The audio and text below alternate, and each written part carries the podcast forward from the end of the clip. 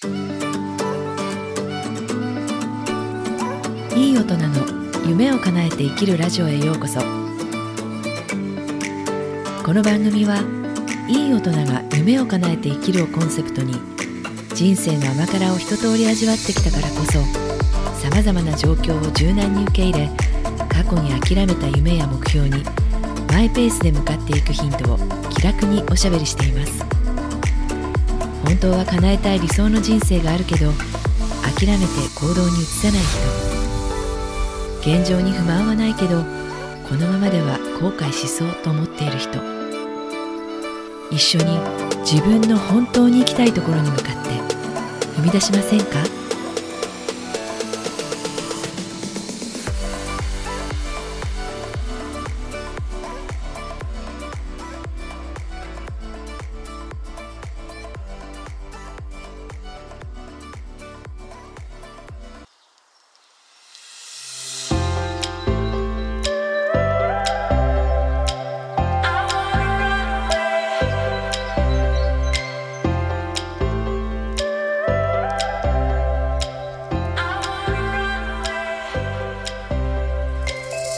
ちは。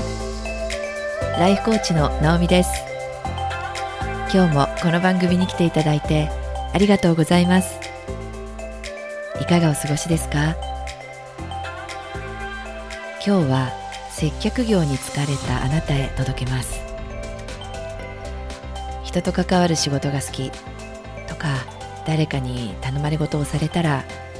ついそれ以上してあげたいなって思う人そういう方がこの仕事を選んでいるのかなというふうに思いますがいかがですか？私もかつてはそうだったので、まあ、CA という接客の仕事をしていました。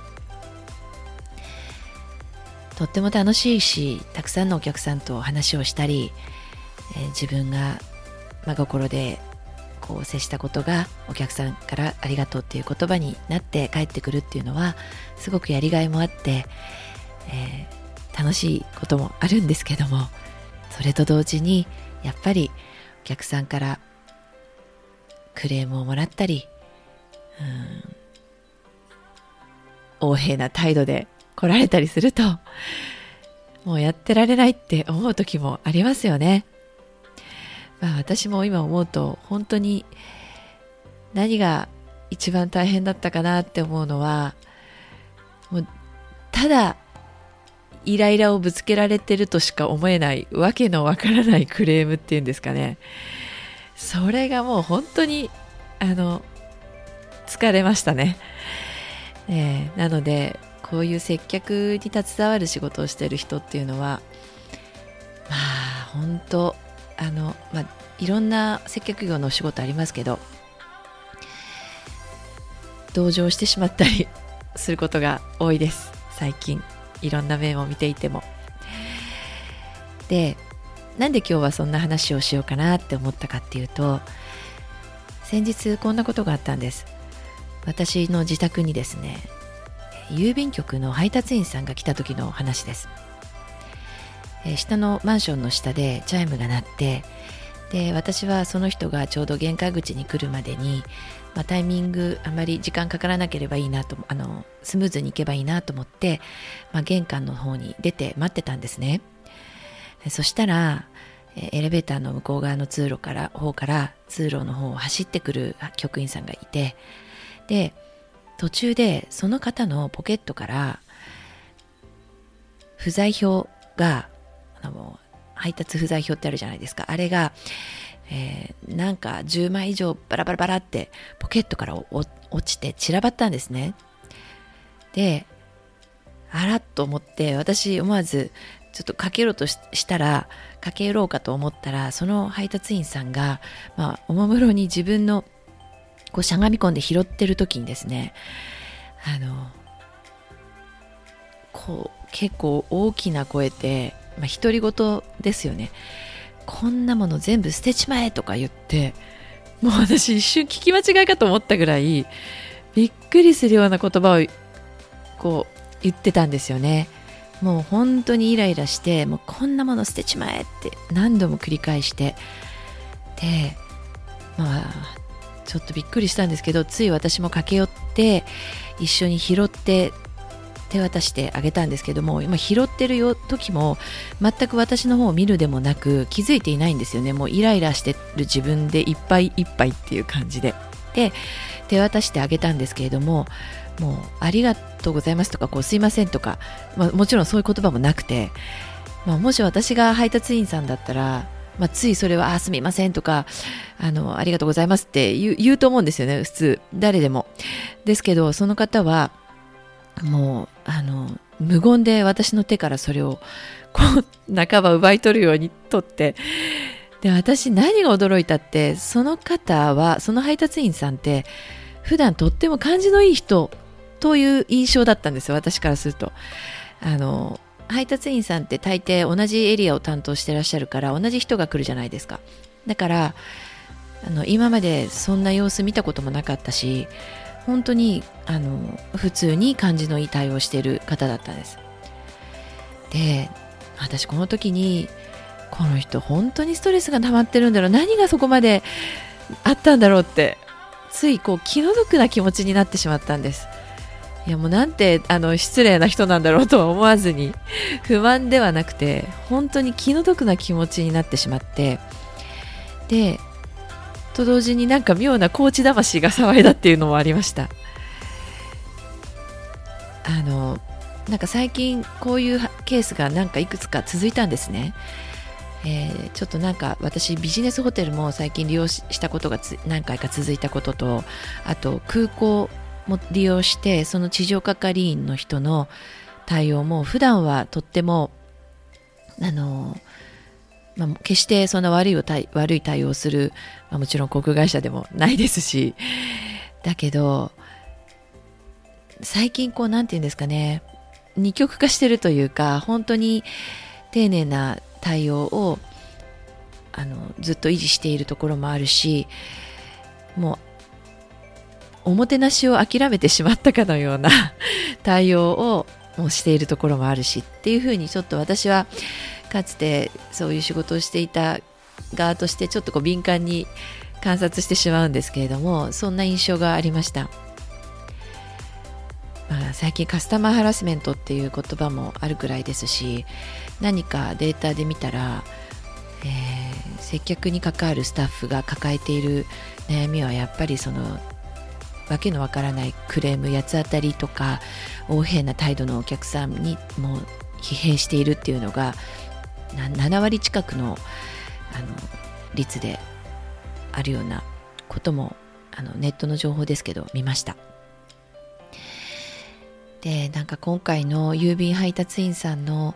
様子を見てもまあ高知魂が騒いだ私としてはまあどうしたらこれ、まあ、いろんなね多分うんことが考えられると思うんですけれどもえー、例えばねこう配達から配達あの業務量が例えばこう時間が短い中で多くの業務量をこなさなきゃいけないその苛立ちとかお客さんによるまた、えー、クレームを言われてそのストレスだとかあるいは、まあ、社内でのねこういろんなストレスもあったりするのかもしれないですよね。まあ、いずれにしても自分が幸せじゃないしそういう仕事の仕方をしていると。自分も不幸でお客さんも不幸で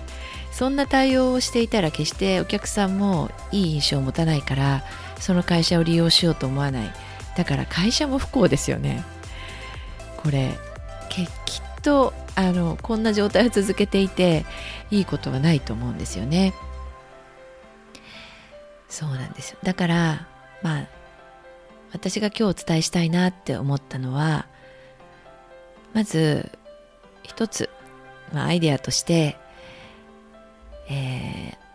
ー、いい意味で感情移入せずに接客をするっていうのはどうでしょうか、えー、まあ、笑顔も作り続けるっていうのも結構体力がいるし、えー、最近は合理的で効率的な対応をしてくれば、してくれれば満足っていうお客さんも増えていますよ。なので、特に相手のお客さんに必要以上に感情移入することなく、え、淡々とやる流れ作業と思ってやるでも要はしっかりお客さんが求めていることは何かなっていうところをしっかりと把握して、まあ、そうすることで誰もやることさえやってくれればいいやってお客さんも結構いるんですよね。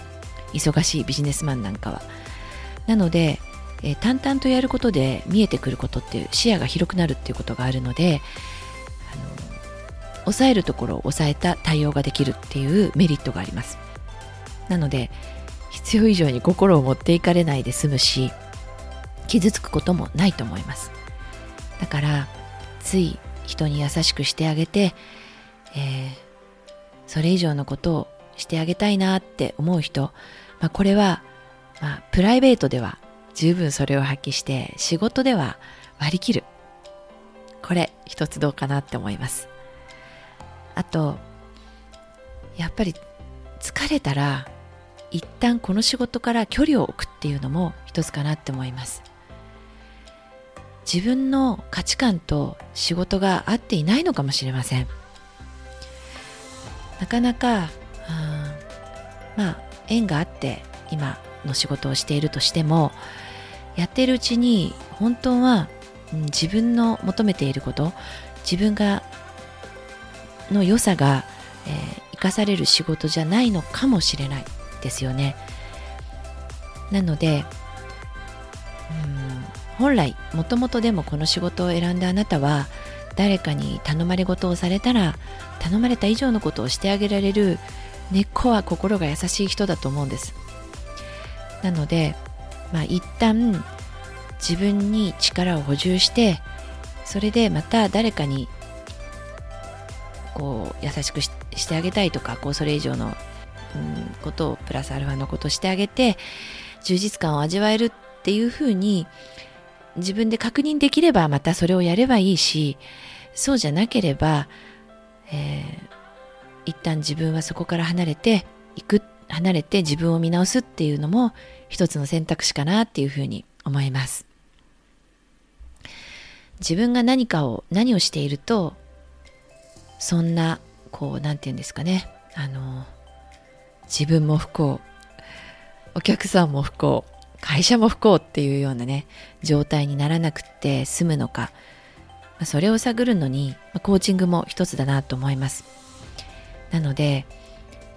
今日は、えー、もし接客業に疲れている自分がいるなって思ったらまずは感情移入せずに一旦こう淡々とやってみる。抑えるところは抑えながらも、えー、感情移入をせずにやってみるっていうことが一つと、え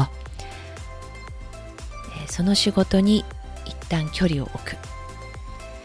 えー、本当は自分はどうしどうしたいと思っているのか自分の価値観と仕事が合っているかどうかっていうのを確認するっていうことも一つかなっていうことをお伝えしたいと思いました。というわけで今日は接客業に疲れたあなたへお届けしました